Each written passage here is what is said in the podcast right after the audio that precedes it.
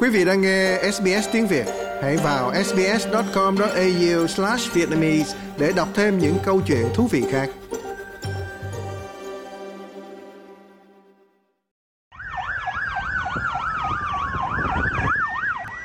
Ít nhất 14 người đã thiệt mạng và 25 người khác bị thương sau khi một sinh viên nổ súng tại một trường đại học ở Praha. Cảnh sát và xe cấp cứu có thể được nhìn thấy xếp hàng bên ngoài Đại học Charles khi những người bên trong được di tản. Các hình ảnh video lan truyền cho thấy một số người nhảy từ các bờ tường đang xây dựng để chạy đến nơi an toàn. Cảnh sát trưởng Praha là Martin von Rasek cho biết kẻ xả súng là sinh viên 24 tuổi tại Đại học Charles và cha anh được tìm thấy chết ở một ngôi làng gần đó.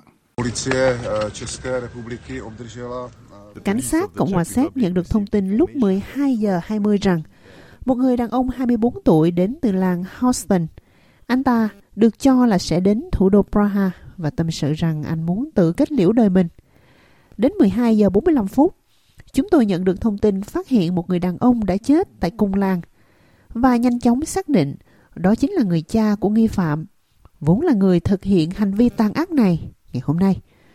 Chúng tôi phát hiện nhanh chóng anh ấy là sinh viên khoa triết học trong tòa nhà của khoa triết học ở phố Selena anh ấy đã có một buổi giảng lúc 2 giờ chiều. Đó là lý do chúng tôi lập tức chạy đến phố Selena, đến tòa nhà khoa triết học, nơi chúng tôi tiến hành việc di tản khỏi tòa nhà này. Hoàn thành lúc 2 giờ 22 phút chiều. Sau đó chúng tôi tiến hành các hoạt động tìm kiếm sâu rộng hơn với người này. Chính phủ đã tuyên bố một ngày quốc tang để tưởng nhớ các nạn nhân có vụ xả súng hàng loạt tồi tệ nhất từ trước đến nay của đất nước. Bộ trưởng Nội vụ Vít Rakusen nói rằng các nhà điều tra không nghi ngờ có mối liên hệ nào với bất kỳ hệ tư tưởng hay nhóm cực đoan nào. Thủ tướng của đất nước là Perut Fiala nói rằng không có lời biện minh nào cho hành động khủng khiếp này cả.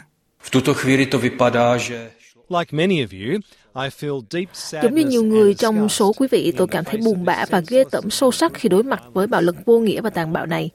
Hiện tại có vẻ như đây là hành động của một tay súng đơn độc hiện đã chết. Do đó đây không phải là một hành động khủng bố quốc tế hay một nhóm có tổ chức.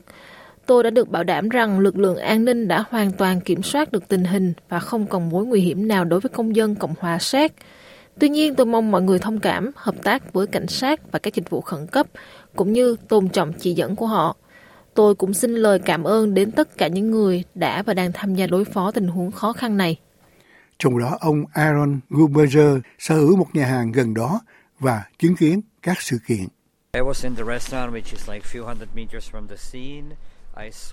Tôi đang ở trong nhà hàng, một vài chàng trai có vẻ trông hơi giống tôi mà tôi biết đó chắc hẳn là quân đội hay là cảnh sát ở cách nơi mà tôi nhìn thấy trong nhà hàng chỉ vài trăm mét. Tôi chạy ra khỏi nhà hàng bởi vì tôi đoán rằng đó là cuộc tấn công nhằm vào các mục tiêu Do Thái. Nhưng mà khi tôi tới đây thì những người thuộc lực lượng đặc biệt nói với tôi là cuộc tấn công đang xảy ra trong trường đại học.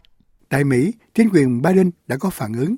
Thư ký báo chí Karine Jean-Pierre cho biết Tổng thống và đệ nhất phu nhân đang cầu nguyện cho các gia đình mất người thân và tất cả những người bị ảnh hưởng bởi hành động bạo lực này.